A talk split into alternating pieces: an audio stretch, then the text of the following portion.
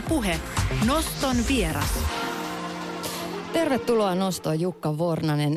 Sulla on tekeillä väitöskirja kasvissyönnin historiassa, historiasta Suomessa 1800-1900-luvun taitteessa.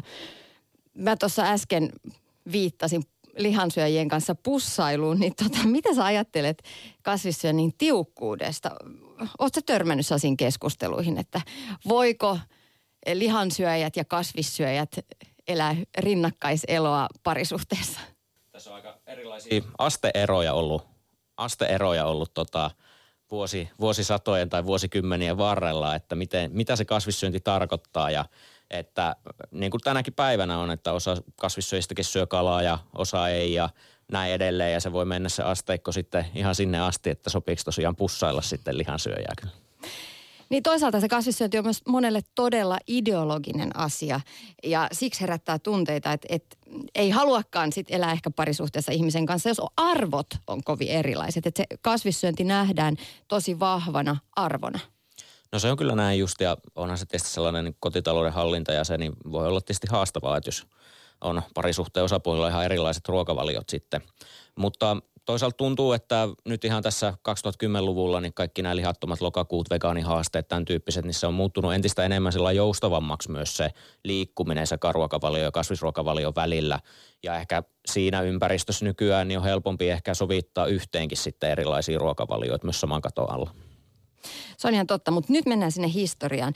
Äh, lähdetään siitä, että millainen on kasvissyönnin historia Suomessa. Jos ajattelee ihan tuonne monien satojen vuosien päähän, niin eikö nyt ole niin, että nämä metsästä ja kalastajat on niitä, jotka on selvinneet hengissä ylipäätään satoja vuosia sitten?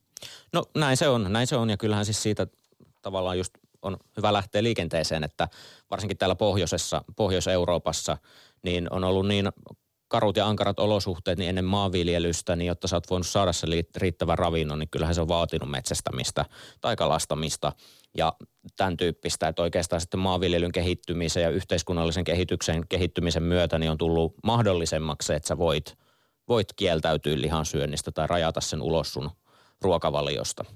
Mutta kyllä toisaalta niin kuin aika pitkänkin aikaa, siis puhutaan antiikin Kreikasta 2000 vuotta sitten, niin sielläkin osa ihmisistä on tehnyt jotain valinnan ja jättänyt lihan pois ruokavaliosta. Niin ja sitten taas jos mennään tuonne Intian suuntaan, niin siellähän on niin kuin vahvasti eh, tuhansien vuosien perinteet kasvissyönnissä. Kyllä, kyllä juuri näin, että tässä on hyvin erilaisiakin tota, ympäri planeettaa vähän erilaisia perinteitä tämän asian suhteen. Ja, mutta se ehkä mikä tulee monelle yllätyksenä, kun omastakin väitöskirjasta keskustelee, että Suomessa on paljon pidemmät juuret kuin mitä ajatellaan tällä asialla ja myös länsimais ylipäätään. Että se menee esimerkiksi sinne antiikkiin asti. Niin, ihmismuisti on aika lyhyt. Suomessa on jo silloin 1800-luvun 1900-luvun vaihteessa ollut muun muassa kasvisravintoloita. Mutta jos puhutaan vähän laajemmin siitä ajasta, 1900-luvun taite, niin millaista ruokaa suosittiin kotitalouksissa? No siinä oli aika isoja eroja ehkä kaupunkien ja maaseudun välillä ja sitten toisaalta eri yhteiskuntaluokkien välillä. Että niin kuin ylemmillä yhteiskuntaluokilla niillä oli paljon kehittyneempi tämä niin kuin ruokakulttuuri. Tai niin kuin sanotaan, että se oli kerrostuneempi ja siellä oli paljon tarkempi etiketti ja paljon monipuolisemmin saatettiin käyttää mausteita ja ulkomailta tuotuja niin kuin elintarvikkeita ja tämän tyyppistä. Kun taas sitten köyhempi väestö ja maaseudulla, niin sitten se oli enemmän kotimaisista raaka-aineista ja sellaista niin kuin perinteisempää. Et se oli aika eriytynyttä itse asiassa Suomessakin, että jos ajatellaan jotain semmoista perinteistä suomalaista ruokakulttuuria, niin toki siellä on sellainen yhteinen runko, mutta kyllä siinä on ollut erilaisia tulkintoja jo pitkän aikaa siitä. Niin, koska ensimmäinen ajatus melkein tulee, jos puhutaan just 1900-luvun alun kasvisruuasta, että se olisi ikään kuin pakon sanelemaa, että ei ollut varaa äh, lihaan ja sitten pakolla syötiin lanttua ja perunaa ja porkkanaa siellä savuisissa torpissa. No tämä on, tämä on toki tällainen mielikuva tulee ja osittain se pitää paikkansa. Tuossa niin omassa tutkimuksessa ja näin niin on just syytä erottaa tällainen olosuhteiden pakottama niukkuuteen perustuva ehkä kasvispainotteinen ruokavalio ja sitten toisaalta tämmöinen tietoisen valintaan pohjautuva tietoisesti, tietoinen lihansyönnistä kieltäytyminen. Ja näitä molempia, molempia niin kuin ilmiöitä esiintyy 1800-luvun loppuun, 1900-luvun alun, alun Suomessa. Mutta ylipäätään niin tämä vegetarismi, vegetaristinen liike oli itse asiassa tällainen eurooppalainenkin liike tai trendi silloin 1800-luvun puolivälistä eteenpäin, että se oikeastaan alkoi Englannista ja Saksassa ja sitten Pohjoismaissa keräs, keräs sitten kannattajia. Toki kyseessä oli marginaalinen liike, mutta kuitenkin näkyvä ja merkittävä. Sitten kirjoiteltiin sanomalehdissä ja tällä. Miten eh, tämä liike kasvis, kasvissyönti rantautui Suomeen? No ensimmäiset viitteet, mitkä mulla on niin kuin suomalaista yhteydestä tähän vegetaristiseen liikkeeseen, niin ne on tuolta sitten 1850-60-luvulta ja tämmöisiä satunnaisia ihmisiä, jotka kävi tämmöisillä terveysmatkoilla, kylpylöissä, parantoloissa Euroopassa, niin näissä joissain sitten suosittiin kasvisruokavalioa ja siinä oli sitten ehkä tätä muutakin vegetaristista ajattelua, eettisiäkin näkökulmia ja muuta mukana. Mutta sitten 1890-luvulta eteenpäin tosiaan voidaan konkreettisesti puhua suomalaisesta vegetarismista. Että 1894 julkaistiin ensimmäinen kasviskeittokirja, vegetaristinen keittokirja Suomessa ja samana vuonna ja seuraavana vuonna perustettiin tosiaan ensimmäisiä kasvisruokaloita tai ravintoloita Helsinkiin. Ja siitä se sitten pikkuhiljaa alkoi myös täällä ikään kuin sillä tavalla vakiintumaan, että – 1907 ja 1913 tänne perustettiin jo ensimmäiset ruotsin ja suomenkieliset vegetaristiset yhdistykset, jotka sitten ihan tavoitteellisesti lähti myös ikään kuin edistämään tätä kasvisruokavalioa ja sen asemaa Suomessa. Liittyykö siihen kasvisruokavalioon sitten jonkinlaisia henkisiä ideologioita myös? Kyllä siihen liittyy ja ikään kuin tänäkin päivänä niin uh, ihmisillä on erilaisia motiiveja tai syitä sitten luopua siitä liharuuasta ja silloinkin silloin oli niin kuin terveydellisiä, sen ajan terveyskäsityksiin pohjautuvia terveyssyitä. Sitten oli näitä niin kuin eettisiä, tällaista niin kuin eläinsuojelullista, vähän niin kuin eläinoikeudellista ajattelua, edeltävää ajattelua. Ja sitten oli myös tämmöisiä ehkä liippaa osittain niitä eettisiä, mutta tämmöistä hengellistä, uskonnollista, tiettyjä sellaisia sen vuosisadan vaihteen liikkeitä, teosofiaa – tolstoilaisuus, tämän tyyppisiin, niin liittyy sitten se kasvissyönti kanssa. No mutta se on myös kiinnostavaa, että mitä sitten syötiin? Millaisia reseptejä löytyi niistä ensimmäisistä kasviskeittokirjoista? Se on, se on ihan kiinnostava. Siellä on yllättävän samankin kaltaisia ehkä, mitä tänäkin päivänä edelleen harrastetaan, että erilaisia kasvispyörköitä, joissa käytettiin linssejä tai herneitä tai papuja sitten proteiinilähteenä. Ja sitten tietysti sekä laajemmin ehkä eurooppalaisesta, mutta myös suomalaista ruokakulttuurista, niin sitten niitä nimenomaan – yleisiä kasvispohjaisia ruokia, puuroja, laatikoita, tämän tyyppisiä asioita, että niitä siellä sitten siellä kasvissyöjienkin tota, keittokirjoissa oli. No, oliko silloin keskustelua nimenomaan proteiinin lähteistä? Samoin kuin, niin kuin nyt tänä päivänä puhutaan, jos nostetaan esiin kasvisruoka, niin ensimmäinen huoli on sitten se, että no tuleeko tarpeeksi proteiinia? Oli esillä ja ei. Tämä niin kuin ravintotieteellinen tieto ja tutkimus, niin sehän just siinä 1800-luvun lopulla, 1900-luvulla on tosi paljon muuttunut ja uudistunut jatkuvasti ja kehittynyt, että hiukan eri vuosikymmeninä on kiinnitetty huomiota hiukan eri ravintoaineisiin, joita on pidetty sitten kaikkein tärkeimpänä. Mutta kyllä näistä valkuaisaineistakin tietysti oltiin jo tietoisia, mutta esimerkiksi sellainen ajatus, mitä nyt välillä sitten on myöhemmin puhuttu, että saako kaikki valkuaisaineet tai proteiinit eläinruuasta tai kasvisruuasta ja miten se täytyy koostaa, niin sellaista niin tarkkaa käsitystä eri valkuaisaineista ei vielä ollut. Jukka Vornen, sä oot tutkinut sanomalehtikirjoituksia muun muassa liittyen vegetaristiin, sen liikkeeseen tuolloin vuosisadan 1900-luvun alkupuolella. Miten siihen suhtauduttiin? Siihen suhtauduttiin kiinnostuneesti, uteliaasti. Ennen joku Suomessa alkoi tätä olla, niin uutisoitiin myös saksalaisista vegetaristeista – toki myös vähän ihmeteltiin ja vähän vitsailtiin. Julkaistiin tämmöisiä niin kuin vitsejä tai kaskujakin niissä lehdissä, että missä nauraskeltiin sitä, että mitä vaikka herra Joutonen, joka aikaisemmin harrasti metsästämistä, niin mitä hän sitten vegetaristiksi ryhdyttyään teki, niin hän sitten ampui päärynöitä puista ja siis tämän tyyppisiä, tämän tyyppisiä juttuja siellä sitten lehdissä kirjoitettiin. Niin, oliko siinä sitten sellaista henkeä, että, että tosimiehet syö lihaa ja, ja liha, lihahan on, sitähän on pidetty lihan syönti, syöntiä myös niin kuin vaurauden merkkinä.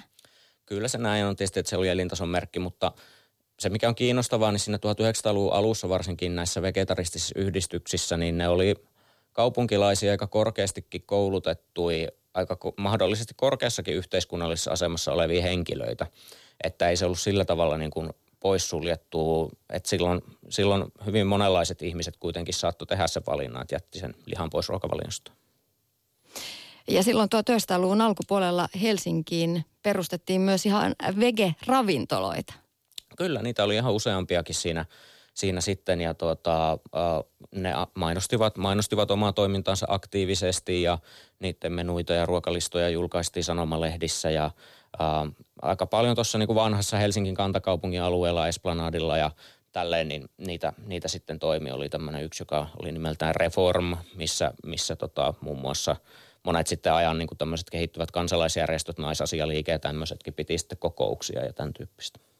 Mua jotenkin kutkuttaa ajatus siitä maailmasta 1800-luvun loppu, 1900-luvun, 1900-luvun alku. Silloin oltiin Suomessa aika kansainvälisiä ja seurattiin tuulia, mitä tuolta Euroopasta tuli, ja ainakin isojen kaupunkien varakkaispiireissä. Millainen se oli se 1900-luvun alun Helsinki ja ilmapiiri, jossa jopa tällainen vegetaarinen ajattelu kukoisti?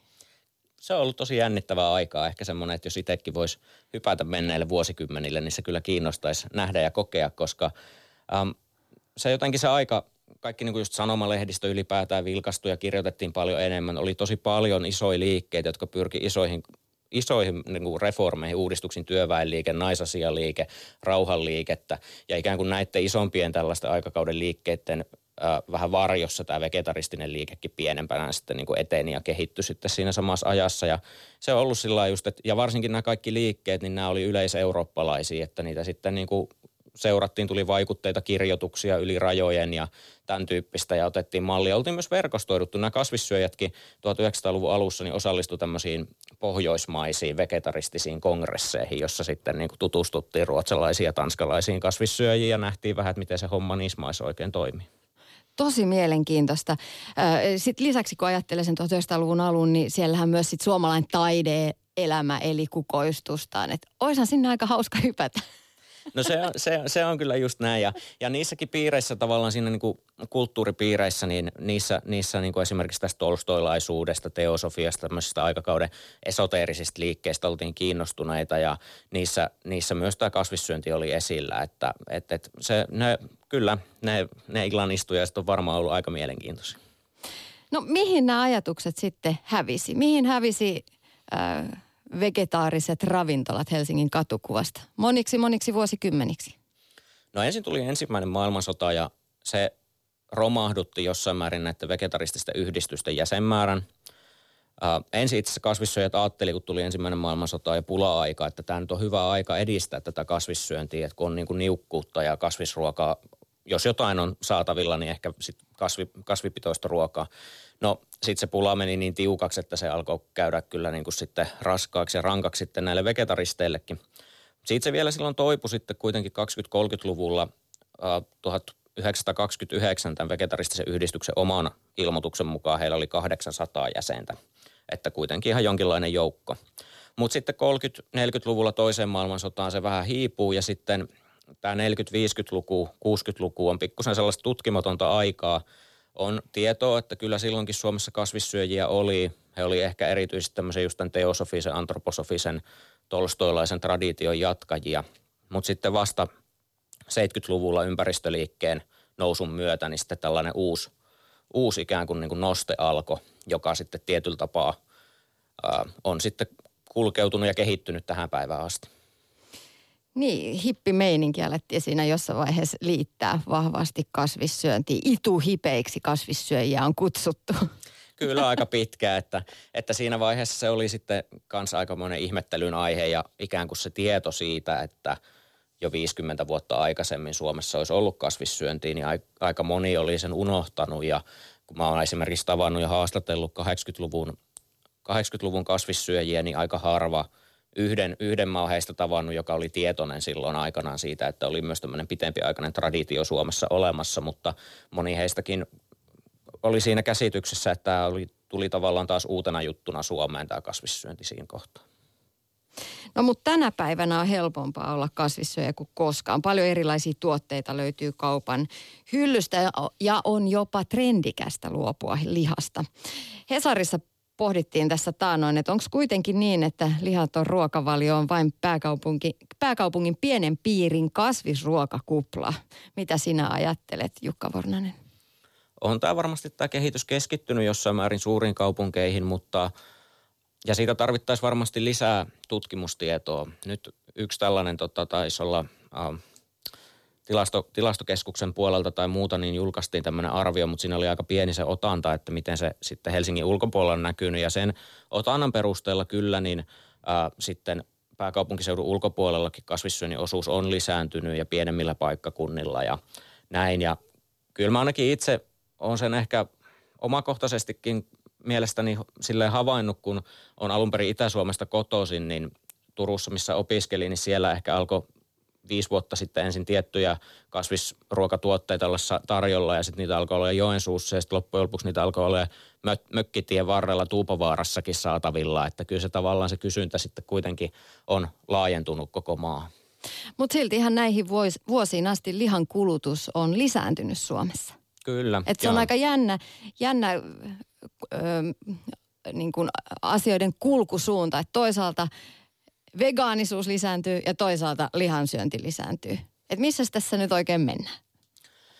Mä tuossa pari vuotta sitten kollegani Taru Anttosen kanssa julkaisin semmoisen tietokirjan kuin Lihansyöjien maa, ja siihen haastattelin sitten Tampereen yliopistolta tutkija Markus Vinnari, joka on aika paljon tätä kasvissyöntiasiaa kanssa tutkinut, ja Vinnarin näkemys on se, että tai hän ajattelee, että esitti, että tässä niin kuin jakaantuu sillä tavalla, että osa suomalaisista niin entisestään syö vaan entistä enemmän edelleen lihaa ja sitten osa alkaa vähentää. Ja ainakaan vielä ei ole tavallaan päästy siihen pisteeseen, että se vähentäjien joukko olisi niin suuri, että se riittäisi taittamaan sen kokonaiskulutuksen sitten tasaamaan sen tai kääntämään sen laskuun. Ja tätä on nyt mielenkiintoista sitten seurata, että kuinka tässä lähivuosina sitten tulee käymään. Itsekin ehkä jotenkin odotin ja oletin, että tämä viime vuosien kasvisruokatrendi, niin se olisi näkynyt jo siinä kokonaislihan kulutuksessa, mutta ei se vielä ole näkynyt. Niin se voi olla, että sitten 2021 pikkuhiljaa alkaa näkyä sekin, koska joissain tutkimuksissa oli selkeästi nuorilla ikäpolvilla nähtävissä sitä eh, lihansyönnin vähentymistä, mutta sitten esimerkiksi yli 75-vuotiailla ei ollut vähentynyt pätkääkään. Se on näin, että se on kyllä osittain just myös ikä, ikäkysymys, osittain myös suku, sukupuolikysymys, että myös naisten, naisten ö, osuus on, naisten keskuudessa vielä suurempi on se kasvissyöjien osuus kuin mitä miesten keskuudessa ja myös ö, niiden naisten ja miesten keskuudessa, jotka sitten lihaa kuluttaa, niin ne miehet, jotka lihaa syö, niin syö sitä vielä paljon enemmän kuin mitä ne naiset, jotka lihaa syö. Mm. Ja tutkijat on myös huolissaan sit siitä, että tiedostavat ja muutenkin hyvinvoivat ihmiset syö terveellisemmin kuin sitten taas sosioekonomisesti alemmassa luokassa olevat ihmiset ja näin sitten terveys erot myös kasvaa. Ja hyvinvointi, hyvinvointi ei jakanutkaan ihan tasaisesti. Kyllä, kyllä se on näin. Ja, no siinä on monta, monta syytä. Yksi ehkä semmoinen ulottuvuus on myös, myös se niin kuin syömisen helppous tai kysymys siitä, koska kyllähän meillä tämä niin kuin meidän arkiruokailurutiini äh, monella suomalaisella kuitenkin pohjautuu sitten kaupan puolivalmiisiin tai valmistuotteisiinkin. Ja sillä puolella sitten näitä kasvisvaihtoehtoja on ollut aika huonosti saatavilla. Ja sinnehän se nyt se valikoiman monipuolistuminen, niin se on näkynyt kaikkein eniten ja ehkä sillä tavalla sellainen kiireisen arjen keskelläkin, niin sitten se kasvisruoan tekeminen niin on helpottunut ja voisi ehkä näkyä sitten jatkossa tässä kulutuksessa. Niin, niin, paljon erilaisia tuotteita on tullut sinne kasvissyöjien iloksi. No mutta minkä takia lihattomuutta pitäisi sitten edistää? Miksi ei kannata syödä lihaa tähän samaan malliin? No siinä on, siinä on, tota, siinä on tietysti monta, monta, monta puolta. Uh, on terveydelliset puolet. Tänä päivänäkin nyt niin kuin ravintosuosituksissahan on asetettu rajoja sille, että kuinka paljon punaista lihaa pitäisi syödä ja että on tiettyjä terveysriskejä, syöpäriskejä muita yhdistetty sitten tähän ää, nykyiseen liian korkeaseen lihankulutusmäärään. Sitten on tietysti tämä ympäristöpuoli, tämä ilmastokeskustelu, joka tällä hetkellä tuntuu, että on ehkä kaikista eniten pinnalla ja kyllähän ne on aika kiistattomia myös ne lihan tuotannon ja lihan kulutuksen ympäristövaikutukset. Ja sitten on myös sitten tämä tietysti tämä eettinen puoli. Tuntuu, että se on monesti ehkä se, mikä on niin kuin kaikista herkin ja haastavin ihmisille keskustella siitä, että miten me suhtaudutaan eläimiin ja onko niitä ok kasvattaa meidän ruuaksi mikä tämä niin kuin tilanne on ja tälle, että, että, että monesta tulokulmasta voi ikään kuin, niin kuin päätyä siihen johtopäätökseen, että olisi hyvä jättää se liha pois omasta ruokavaliosta. Niin, se eläinten hyvinvointi. Mä ajattelen itse, että onhan se paikoin tuotantoeläinten kohtelu aika julmaa ja soti jollain tavoin mun tällaista pienviljelijän lapsen lapsen ajattelumaailmaa vastaan sitä, että eläin on arvokas, että niistä pidetään hyvää huolta ja niille jopa jutellaan, niin kuin isoäitini on lehmilleen tehnyt.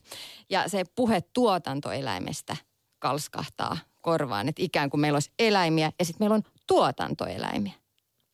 Kyllä, ja se tavallaan se suhtautuminen eläimiin, niin onhan se kertoo aika paljon ylipäätään meidän luontosuhteista ja miten me ajatellaan meidän omaa asemaa tällä planeetalla ja suhteessa kaikkeen meidän ympäristöömme. Että se, sitä asiaa me ei ehkä niin helposti aina nähdä välttämättä edes omassa eliniässä, mutta jos tällä jos historian tutkijana tarkastelee, niin yksi asia, mikä aika paljon vaikuttanut siihen lihansyönti, kasvissyöntikeskusteluun aiemmin, niin on ollut ylipäätään se ihmisen luontosuhde ja eläinsuhde. Millä tavoin?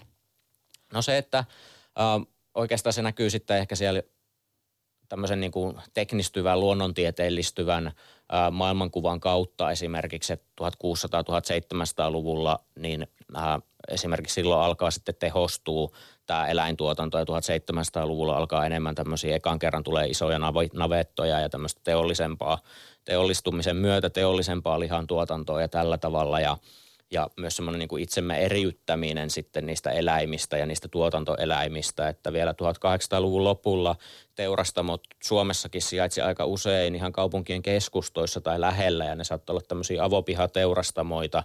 Ja se tavallaan se eläinten oleminen ja niiltä hengen ottaminen oli lähempänä sitä ihmisten arkea, kun taas tänä päivänä ne teurastamot on sitten jossain suljettuja ympäristöjä ja aika harva suomalainen, vaikka lihaa söisi, niin on ehkä nähnyt edes sitä, kun – eläimeltä henki otetaan sitten ruoan tuottamisen takia. Niin, ja aika mielellään me myös siltä silmät suljemme. No se on näin ja se on, se on helppoa. Se on helppoa tänä päivänä. Mutta eikö sitten, jos puhutaan lihansyönnistä, niin äh, tällainen itse ammuttu riista tai joltain ostettu riista, niin eikö se ole ok? Tai luomuliha? Se riippuu tietysti taas siitä, että mitä mittaria sinne käyttää ja kriteeriä, että terveysnäkökulmasta varmaan osittain samat määrä, määräkriteerit ja ongelmat pätee siihenkin, mutta tästä niin kuin eettisestä ja ehkä jossain määrin ympäristönäkökulmasta, niin onhan se parempi, mutta haaste on toki siinä, että meidän nykyisillä lihankulutusmäärillä niin ei me pystyttäisi täyttämään sitä meidän kulutusta riistalla tai me aika nopeasti metsästettäisiin meidän metsät ihan tyhjiksi. Ja tässä on sellainenkin tausta olemassa, että itse asiassa 1700-1800-luvulla niin Suomen metsistä oli suurriista aika lailla pyydystetty, metsästetty loppuun ja se on osittain ne kannat on tässä vasta myöhemmin nyt sitten elpynyt ja nyt jos me ruvettaisiin entistä enemmän tosiaan tyydyttämään sitten tätä lihankulutustarvettamme sitten metsästämällä, niin siinä on aika nopeasti tulee kyllä sitten kantokyky vastaan. Hmm. Usein kun puhutaan ruoka-asioista ja ravinnosta, niin tulee sellainen olo, että, että mitä tahansa syö, niin aina johonkin suuntaan vähän pyllistää. Että, että on se sitten soijatuotantoa tai avokaadoja tai tänne lennätettyjä tomaatteja, niin aina tuntuu, että onko tämä, ei, ei tämäkään nyt ole ihan hyvä juttu. Tämä on tosi vaikeaa tänä päivänä syödä oikeasti, eettisesti, mutta myös niin, että, että saa itse ravintoa. Se on näin. Uh, ehkä siinä mielessä mun mielestä on ollut ihan hyväkin, että tässä viime vuosina esimerkiksi tämä kasvissyöntikeskustelu, että se on tullut enemmän näitä tällaisia, se ei ole niin mustavalkoista, vaan siinä on enemmän näitä harmaan sävyjä ja jonkinlaista myös sellaista, että ihmiset, jotka kuitenkin haluaisi ehkä sitten tehdä ympäristöystävällisemmän tai eettisen siitä omasta ruokavaliosta, niin ovat kuitenkin myös jotenkin ehkä anteeksi antavaisempia myös sitten kaiken näköisiä niin kuin äh, vastaan tulevia vaikeuksia kohtaan, koska onhan se näin myös, mutta kyllä se, jos se niin kuin tahto on olemassa, niin kuitenkin jokaisella valinnalla on jo joku vaikutus, eikä se nyt tarvitse sitten ehkä joka päivä mennä ihan niin kuin sataprosenttisesti äh, sitten osu kohdalle, mutta äh, toi soija on silleen tietysti mielenkiintoinen, mihin itsekin niin kuin törmään näissä keskustelussa aika usein, että miten sitten kasvissyöjien soija ja sademetsät ja muuta, mutta Suomen tuotavasta soijastahan suurin osa tuodaan tuotantoeläinten rehuksi. Eli se tämä tuodaan tänne itse asiassa niin kuin lihan, lihan tuotannon takia, eikä kasvissyöjien takia. Näin on. Jukka Vornanen, äh, miltä sitten näyttää kasvissyönnin tulevaisuus? Eilen uutisoitiin siitä, että jopa jääkiekkoilija Patrick Laine ei syö punaista lihaa. Onko nämä niitä sellaisia pieniä hiljaisia signaaleja nuorten keskuudesta, että jopa tällainen raavas änärikiekkoilija luopuu lihasta? Ei se, ole kisamakkaraa. Se kertoo siitä, että se kasvissyönnin mielikuva ja brändi ikään kuin on kyllä nyt sitten muuttunut ja auennut, avartunut, että tämän tyyppisetkin henkilöt voi julkisesti näin sanoa. ja se ei ole heille mitenkään niin kuin haitaksi tai mikään suuri välttämättä haukkumisen kohde.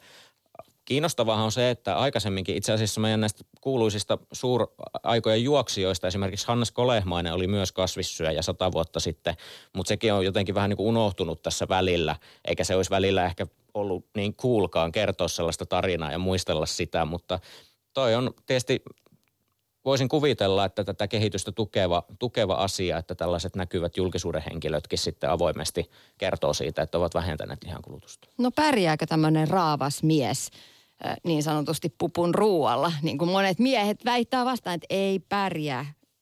Kyllä pärjää, että kyllä kasvisruoastakin, kun se mu- koostaa monipuolisesti sen kasvisruokavalion, niin saa, saa, saa proteiinia ja energiaa ihan todella tota, kuluttavaankin treenaamiseen tai elämäntapaan, että kyllähän maailmalta löytyy tällaisia vegaanikehonrakentajia ja muun muassa. Eräs aktiivinen urheilijamies, joka pitää myös huolta omasta ulkonäöstään vahvasti, niin totesi, että ei voi syödä paputuotteita tai kasvisproteiinituotteita, koska ilmavaivat lisääntyy. Ja on toki muitakin, niin kuin, sitten voi olla muita rajoitteita ruokavalion suhteen toki, että esimerkiksi jos sulla on keliakia, niin sitten jotkut tämmöiset niin vehnäproteiini sitten valmisteet taas on hankalia ja sen takia ja tälleen, että, että jos on useampi tämmöinen rajoittava tekijä päällekkäin, niin kyllähän siinä voi olla sitten vaikea, vaikea koostaa sitä monipuolisesti, mutta koko ajan niitä vaihtoehtoja on enemmän ja enemmän ja enemmän tarjolla, että, että, tota, on se ainakin tosi paljon helpompaa kuin mitä aikaisempina vuosikymmeninä. Niin ja riittäisikö toisaalta sitten se, että vähentäisi sitä lihaa? Et ei tarvitsisi olla kuitenkaan ihan mustavalkoinen, että no nyt loppu makkaran syönti, vaan että, että vähentäisi. Kasvisruokapäivä yksi, kaksi viikossa. Hyvä vaihtoehto, hyvä vaihtoehto. Se on ehkä se, mihin näistä niin kuin ympäristösyistäkin, niin olisi hyvä, jos meistä mahdollisimman moni pyrkisi tuohon. Sitten se, että ne, kelle se kokonaan se lihasta luopuminen on hyvä vaihtoehto, niin, niin tota, tekisi sitten sen. Ja sekin joukko tuntuu, että se tällä hetkellä kasvaa vaan, ja sekin toki edistää sitten näitä ympäristötavoitteiden toteutumista muun muassa. Mutta että nimenomaan se vähentäminenkin, niin se olisi jo hyvä askel. Jukka Vornanen, sä tekemässä väitöskirjaa kasvissyönnin historiasta tuolla 1900-luvun alkupuolelta. Jos vedetään vielä viimeisessä kysymyksessä yhteen, sellainen pieni jana sieltä 1900-luvun alkupuolelta tänne kohta 2020-luvulle, niin millaiset asiat on edelleen samoja siinä keskustelussa? No yksi asia esimerkiksi, mikä on sama, niin on osittain tämä korvikekeskustelu, että siellä sata vuotta sitten niin tässä kasvissyöjien omassa lehdessä yksi kasvissyöjä itse kirjoitti semmoisen tekstin, että miksi kasvisruuasta pitää tehdä tällaista liharuuan näköistä tai miksi sitä pitää markkinoida pihvinä tai näin tällaisilla sanoilla. Ja tämä on tietysti sellainen keskustelu esimerkiksi, mikä on kulkenut ihan tähän päivään asti ja sitä käydään edelleenkin. Niin, että miksi soijan nakeista pitää tehdä nakin muotoisia ja miksi jouluna syödään seitan kinkkua. Kyllä, kyllä. Että, mutta et siinä on tietysti kysymys aika paljon tottumuksesta ja, ja toisaalta joku nakki tai pyörykkä, niin sehän nyt on vaan muoto, johon pakataan sitten sitä ravintoa tai ruokaa, että eihän se lihakaan nyt nakkina tai pyörykkänä kasva, että se on tavallaan sitten sitä ruoanlaittokulttuuria sekin. Kiitos Jukka Vornanen mielenkiintoisesta keskustelusta. Kiitos.